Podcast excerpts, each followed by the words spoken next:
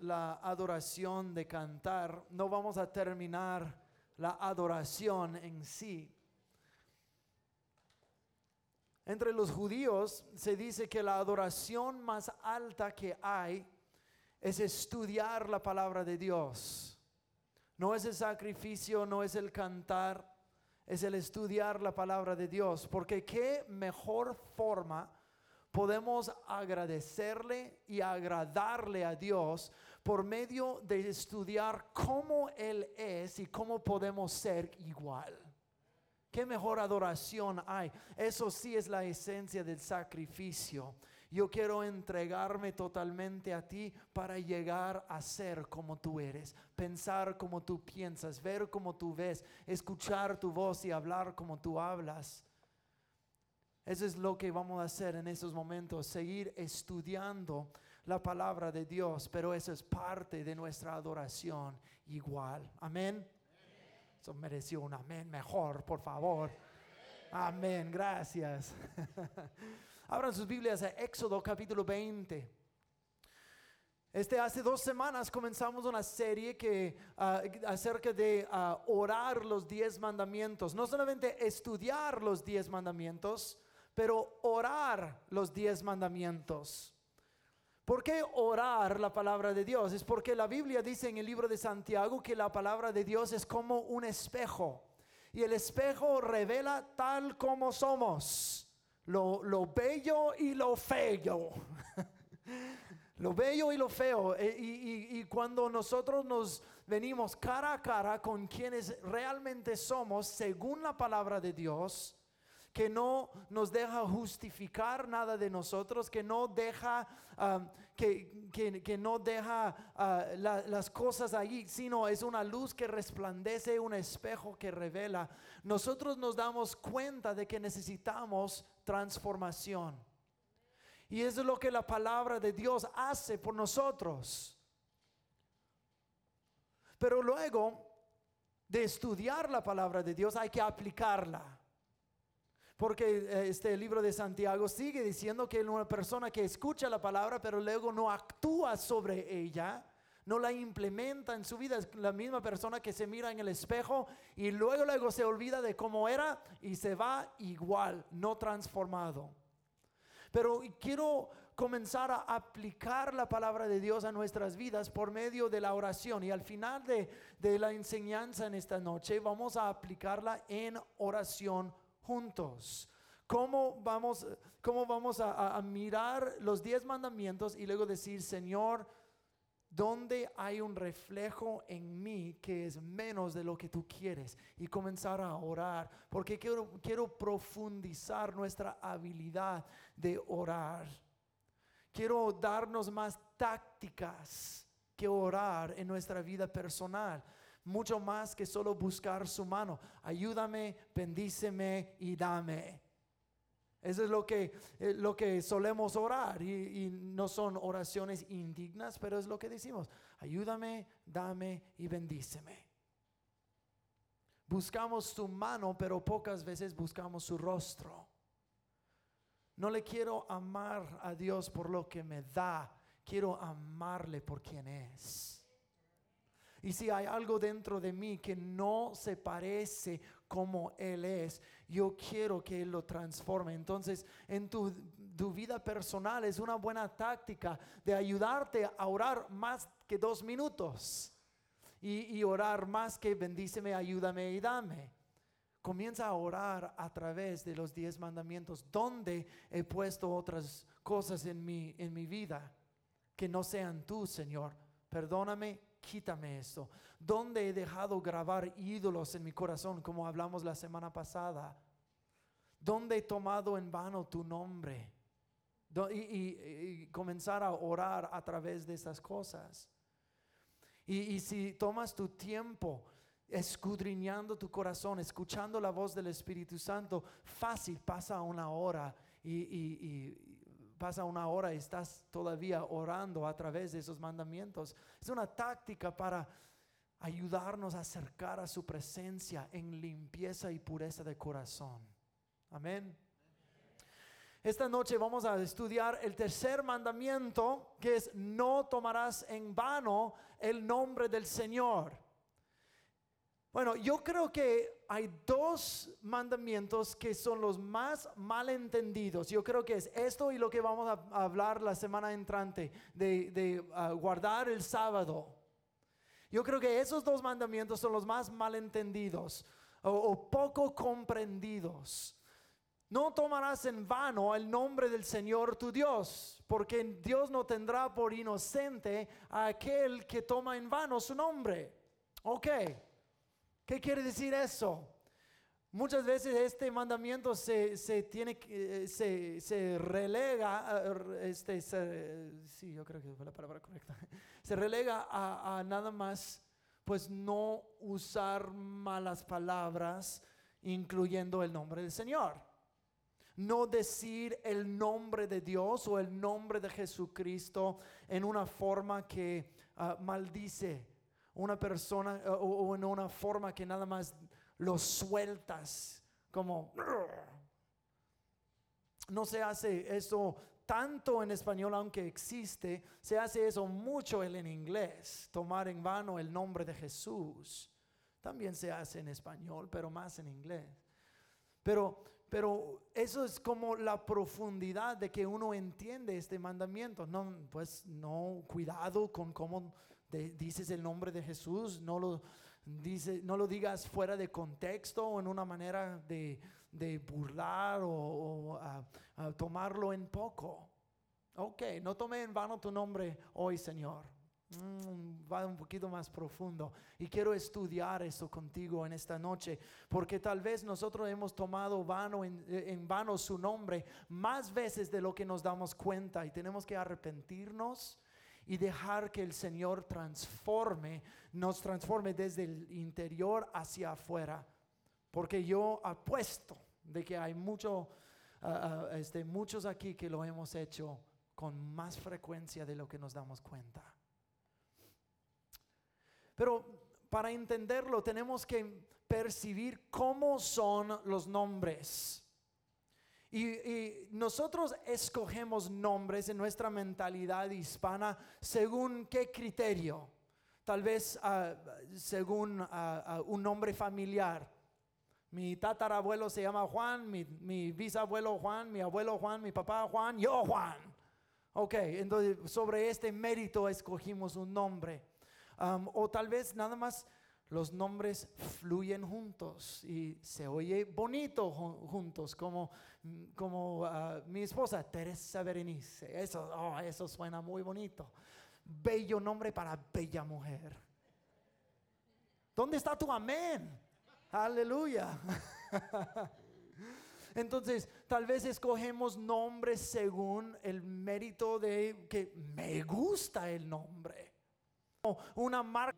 Pero los, los, nombres, ah, ah, los nombres para nosotros son como una marca de identificación.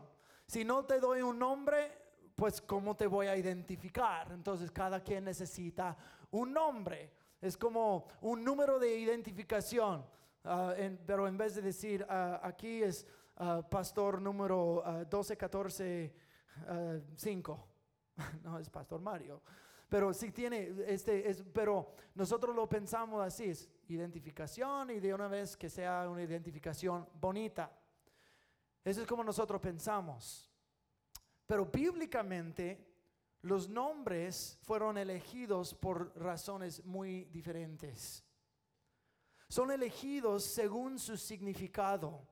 Y tengo aquí varios, uh, varias diferentes uh, um, ejemplos. Por ejemplo, en 1 de Samuel capítulo 4, sí, ándale, 1 de Samuel capítulo 4, hay un bebé que nació que le llamaron Ichabod. ¿Qué, uh, ¿Qué nombre? Ichabod. Ichabod nació en el momento que Israel perdió una batalla. Y en esta batalla los sacerdotes llevaron el arca del pacto hacia la batalla no, eh, no como la presencia del Señor, pero usándolo como un talismán de suerte. Usando la presencia de Dios como talismán de suerte. y ellos perdieron la batalla, los filisteos se apoderaron del arca del pacto y, y en este momento, cuando llegaron las noticias al sumo sacerdote y su nuera de que se había perdido la batalla junto con este el arca del pacto que era la morada de la misma presencia de Dios en Israel. La mujer este comenzó a parir, nació el bebé y dijo, "Se llamará Ijabod porque la gloria se ha apartado de Israel." Es lo que Ijabod quiere decir, inglorioso o la gloria, la gloria abandonó. Entonces ella nombró a su hijo según el significado del momento. No, no porque Ijabod es tan bonito nombre. Otro, otro ejemplo, en el libro de Oseas, capítulo 1, Oseas tiene tres, tres hijos. Y Dios le dice, nombra al, al primero Jezreel, nombra al segundo Lo Ruhama y nombra al tercero Lo Amí. Y esos quieren decir Jezreel que va a haber ah, juicio en el valle de Jezreel, que Dios va a mandar juicio sobre Israel. Lo Ruhama quiere decir no misericordia, porque Dios por tanta idolatría ya no iba a tener misericordia sobre el pueblo. Lo a mí quiere decir no es mi pueblo, porque Dios ya iba a abandonar su pueblo debido a su idolatría. Entonces los nombres que fueron escogidos no fue por belleza ni por familia. Fueron elegidos porque era una señal profética hacia la nación. Los nombres bíblicos tienen significado y sobre este mérito fueron elegidos. Y otro ejemplo es el nombre de Jesús o Yeshua, que quiere decir salvación. El nombre de Jesús bíblicamente quiere decir salvación o Dios salva. Pues qué significado más apropiado para el nombre de Jesús, ¿verdad? Amén. ¿Esta cosa sirve? ¿Jaló? ¿Sí? ¿Amén? Ok, muy bien. Entonces, Dios fue, o parece que fue un poco renuente para revelar su nombre a la humanidad, más allá de que Señor o Señor eh, Todopoderoso. El papá de Sansón en el libro de jueces um, tuvo un encuentro con el Señor. El Señor se le apareció. Y Manoa, el papá de Sansón, dijo, ¿cuál es su nombre para que yo le honre? Y Dios le respondió, respondió, ¿por qué preguntas por mi nombre? Es admirable, es maravilloso. Y no le dijo su nombre. ¿Por qué? ¿Por qué solo hay varios, hay, ciertas, ciertos contextos en que Dios reveló su nombre? Hay, hay una razón. Porque Dios no quería que su nombre fuera malentendido ni mal adorado. Dios dio la revelación de su nombre conforme a su revelación a través de Israel, para que hubiera contexto. Fíjate lo que dice el siguiente. Los nombres revelados de Dios en las escrituras. Número uno es Dios o Adonai. Adonai quiere decir Señor o amo o mi amo. Ah, Dios, El Shaddai quiere decir todopoderoso. Pero fíjate lo que Éxodo capítulo 6 dice. Dice, yo me aparecí a Abraham, a Isaac y a Jacob como el Dios todopoderoso o El Shaddai. Pero con mi nombre Señor o Jehová no me di a conocer a ellos. Hay cierto nombre que yo les di a ellos que ahora en el contexto de Israel, siendo liberado de su esclavitud, estoy dando un nuevo nombre para mí, para que me conozcan en una forma diferente. Pero quiero que me conozcan dentro de este contexto. Si yo hubiera, hubiera dado este, mis, mis nombres en otro contexto, la gente no me hubiera conocido igual. Entonces dentro de ese contexto me estoy dando a conocer, porque el nombre del Señor revela quién Él es. Acu- Acuérdate, nombres tienen significado. ¿Y cómo tiene significado cuando Dios da su nombre? Está mostrando su carácter. Está mostrando quién Él es. Entonces después ah, durante el, tiempo de Moisés, Dios dio su nombre, Jehová. Pero también dio, ah, Dios se reveló como, sigue lo mismo, el gran yo soy. Y luego a través de, de cada vez que hubo una nueva batalla, un nuevo contexto, Dios se reveló otro nombre, nombres como proveedor, como Jehová Jireh, el que provee. Ah, el libertador, salvador, pastor, victoria, sanador. Dios a través de la Biblia revela más y más nombres. Obviamente esas son la traducción hispana de, de- de esos nombres, pero Jehová Rafa, mi sanador. Jehová Sitkenu, mi justicia. Yeshua, mi salvador. Y se revela eso porque está dando a conocer quién Él es. Entonces, ¿por qué tiene muchos diferentes nombres?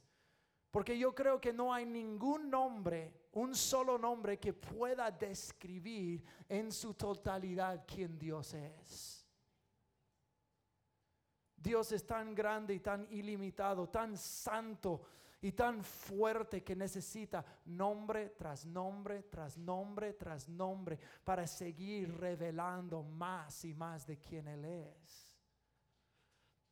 Si hubiera un solo nombre para describir quién Él es, yo creo que sería yo soy. Porque cuando dijo yo soy, yo soy suficiente, yo soy el que reina en cielo y tierra, yo soy quien yo soy y siempre seré quien yo soy. Y yo soy todo lo que tú necesitas para toda tu vida.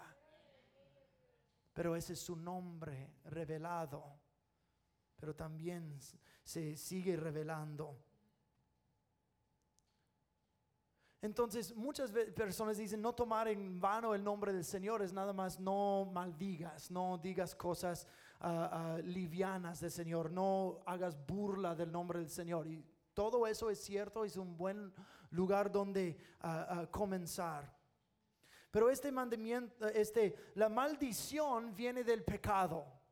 La primera vez en la Biblia que vemos una maldición es en Génesis capítulo 3. Después de Adán y Eva este, comer del fruto prohibido, Dios le dice al hombre, "Maldi- maldecida es la tierra por tu causa, por causa del pecado y la rebelión. Ahora el mundo este, padece debajo de una maldición. Y la maldición viene del pecado. Entonces, maldecir a alguien usando el nombre del Señor es totalmente inconsistente con su carácter.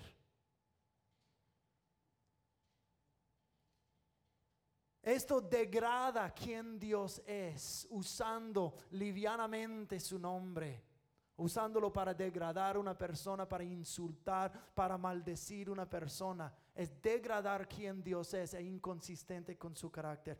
También confunde a la gente acerca de quién Dios es de que su pueblo tan livianamente usa su nombre para, para degradar a otra persona, para menospreciar.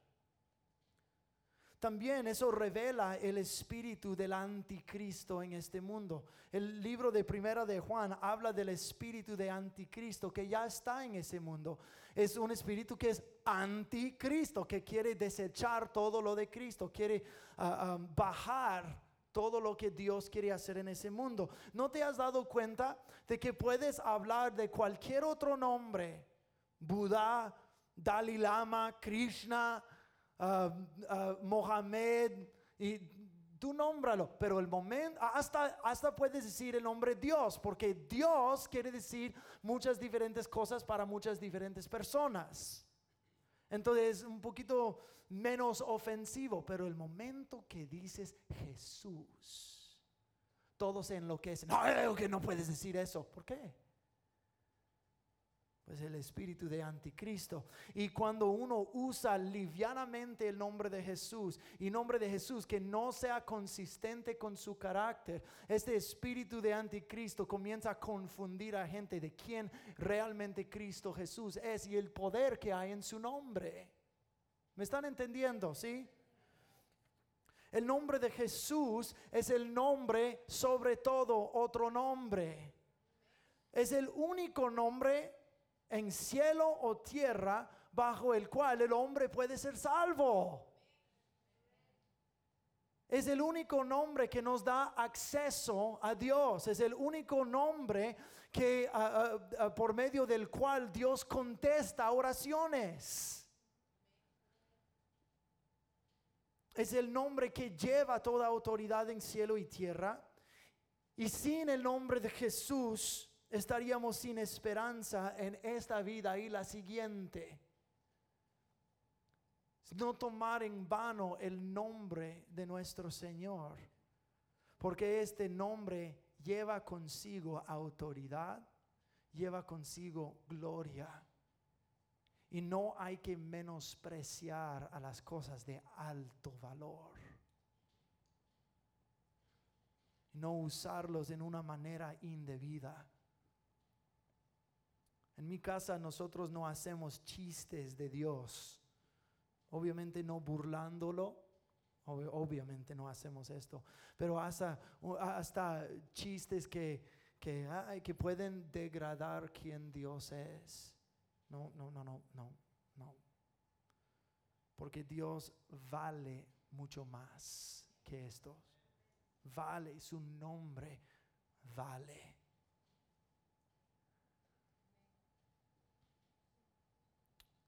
Cuando degradamos o insultamos o nos burlamos de este nombre admirable, no podemos esperar que se implemente con, con, poder en nuestras vidas. Sería lo mismo como yo insultar a mi esposa y luego decirle que le amo y ocupo de su ayuda. Que y luego un insulto feo. Ay, no, estoy bromeando, te amo, mi amor. No, hombre. Eso no es, e, eso es inconsistente. Y luego usamos livianamente el nombre del Señor y Dios, Dios, eso y eso, Jesús y eso y eso y eso y eso. Oh, ahora Jesús quiero orar con poder. Y Dios, no, acabas de usar livianamente mi nombre en esta situación y aquella, y haces burla y, y ahora quieres usarlo con poder. No, no, no, no, no. Las cosas de alto valor y de alta capacidad y alta autoridad se guarda y se cuida, se honra y se respeta. ¿Me están entendiendo? ¿Sí? Su nombre es glorioso. Entonces, como lleva consigo la idea de autoridad del nombre de Jesús, el nombre de nuestro Señor, no tomar el nombre en vano es, es, no utilizar su nombre para los propósitos de uno. Dios me dijo, cuidado cuando dices estas palabras, porque estás usando el nombre del Señor diciendo, Dios me dijo que, y no es Dios hablando y estás asumiendo. Entonces te estás aventando en lugares donde Dios no está. Y estás usando su nombre de una manera inapropiada que puede dañar y hasta engañar a otras personas.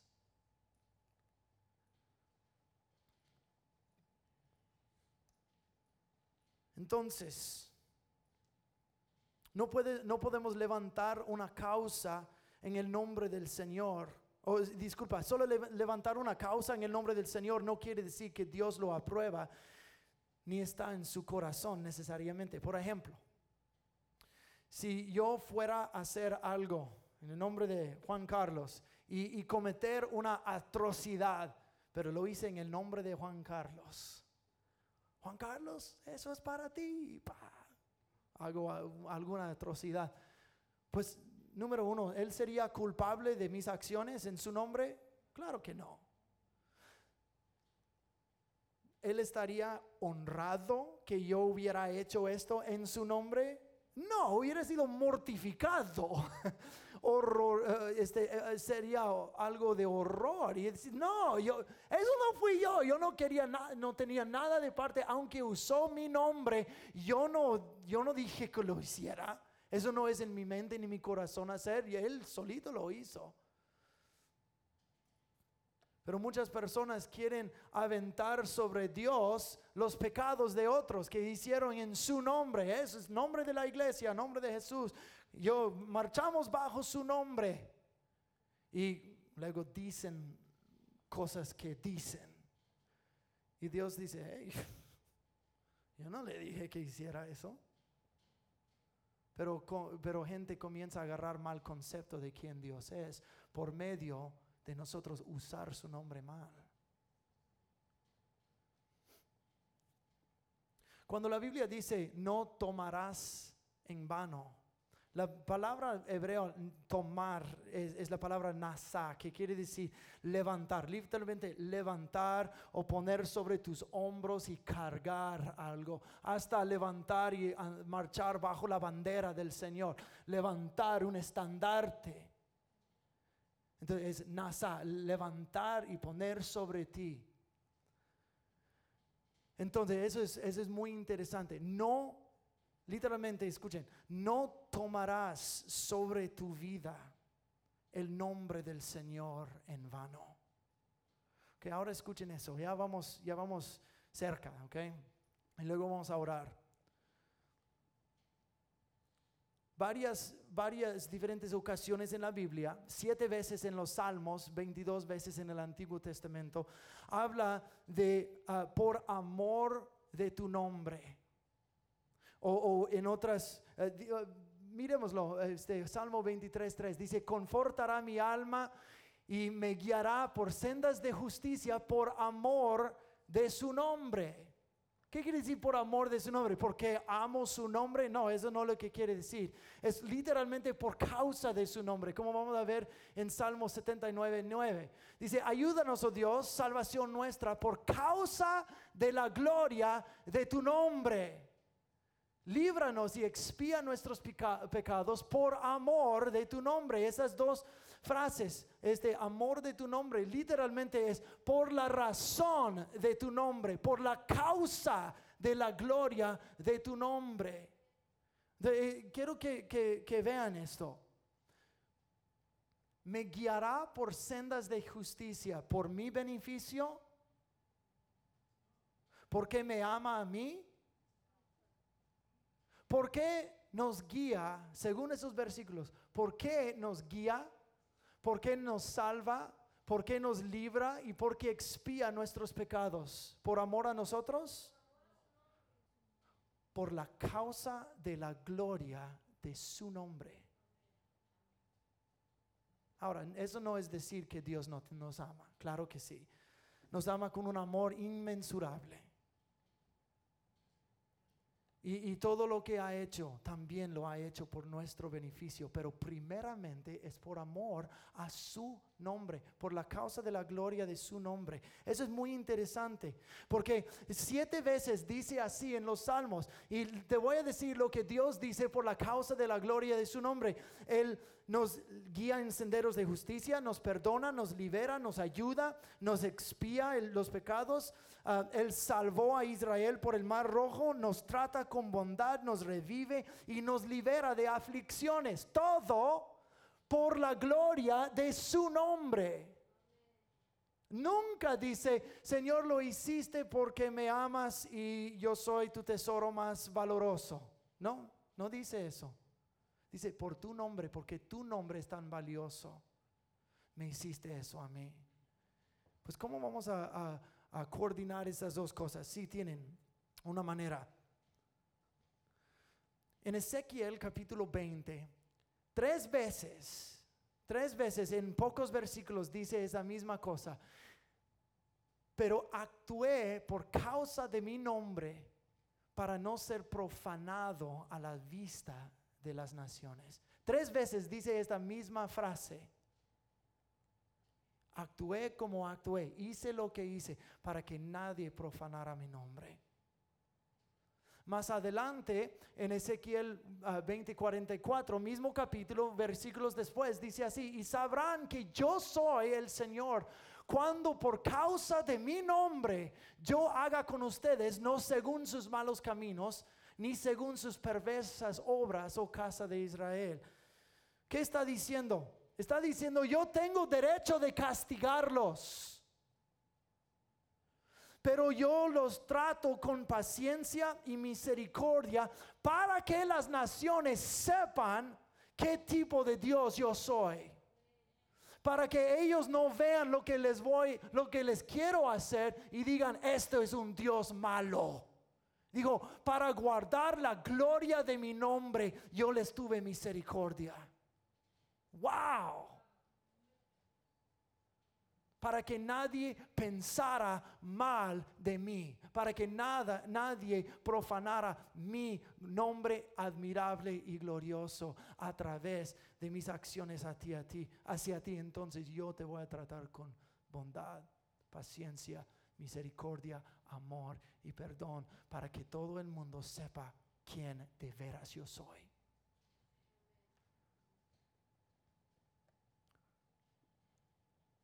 Todo quien Dios es es expresado en su nombre. Y nosotros somos, segundo de Crónicas capítulo 7 dice, si se humilla mi pueblo sobre el cual es invocado mi nombre. Quiero que, entiendan eso por un momento. Somos el pueblo de Dios y Dios ha invocado su nombre sobre nosotros. Nosotros marchamos bajo la bandera.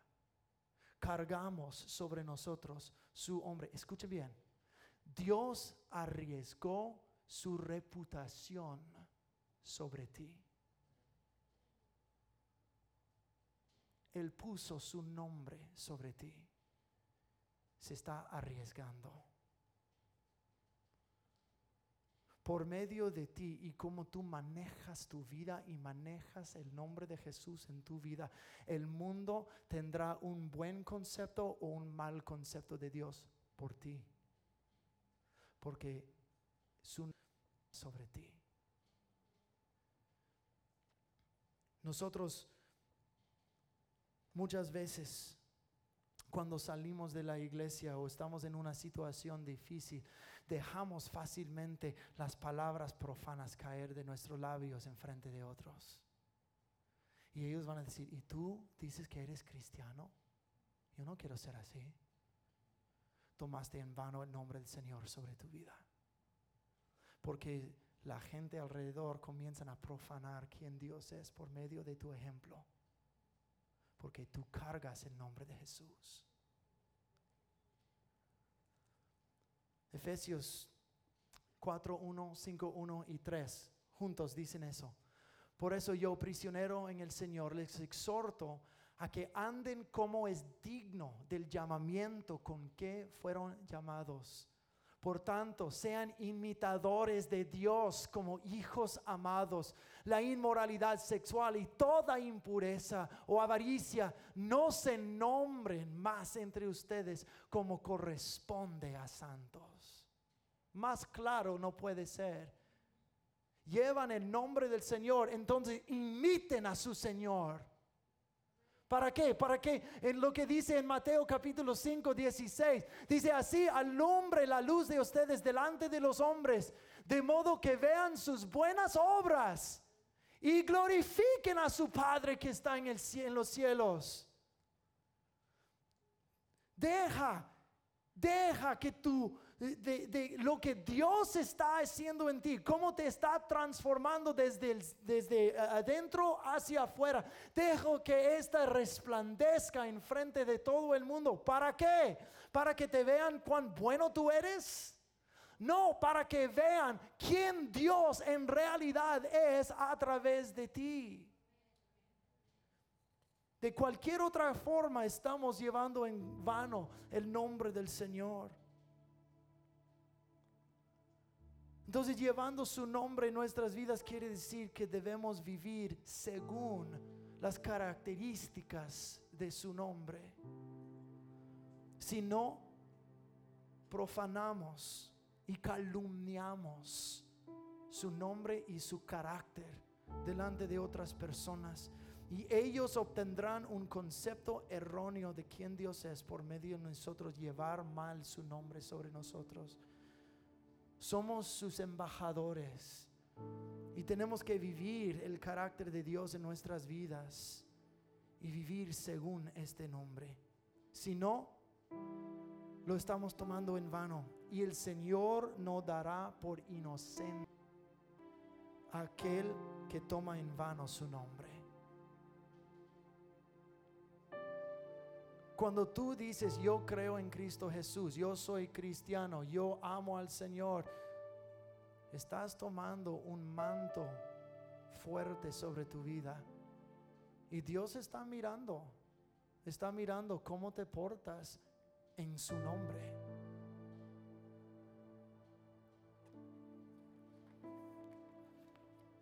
Lo que Dios le dijo al, al sumo sacerdote Elí, quien profanaba el nombre del Señor, él y sus hijos.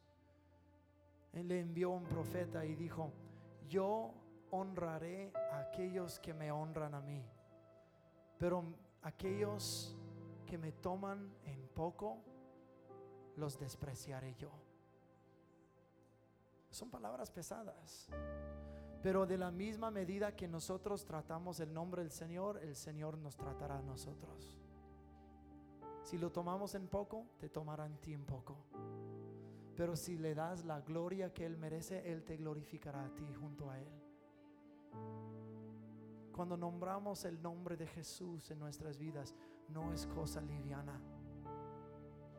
Porque todo el mundo alrededor te está mirando que vean el carácter del Señor hacia eh, eh, dentro de ti. Amor, gozo, paz, fidelidad, benignidad, bondad, dominio propio. Eso es lo que está emanando de su vida. Y ellos dirán, ¿qué hay diferente de ti? Me gustas. Cuando dicen me gustas, no, es, no eres tú, eres Jesús que están diciendo, ese es el Dios que yo quiero. Eso es lo que yo he buscado y he tenido un vistazo, un destello de Dios mediante tu vida. Cargas bien el nombre de tu Señor. No lo, no lo estás llevando en vano. Póngase pie conmigo, por favor.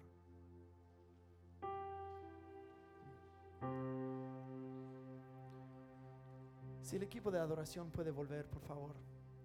Quiero tomar unos momentos para orar. ¿Dónde necesitas pedirle perdón al Señor por haber llevado su nombre en vano?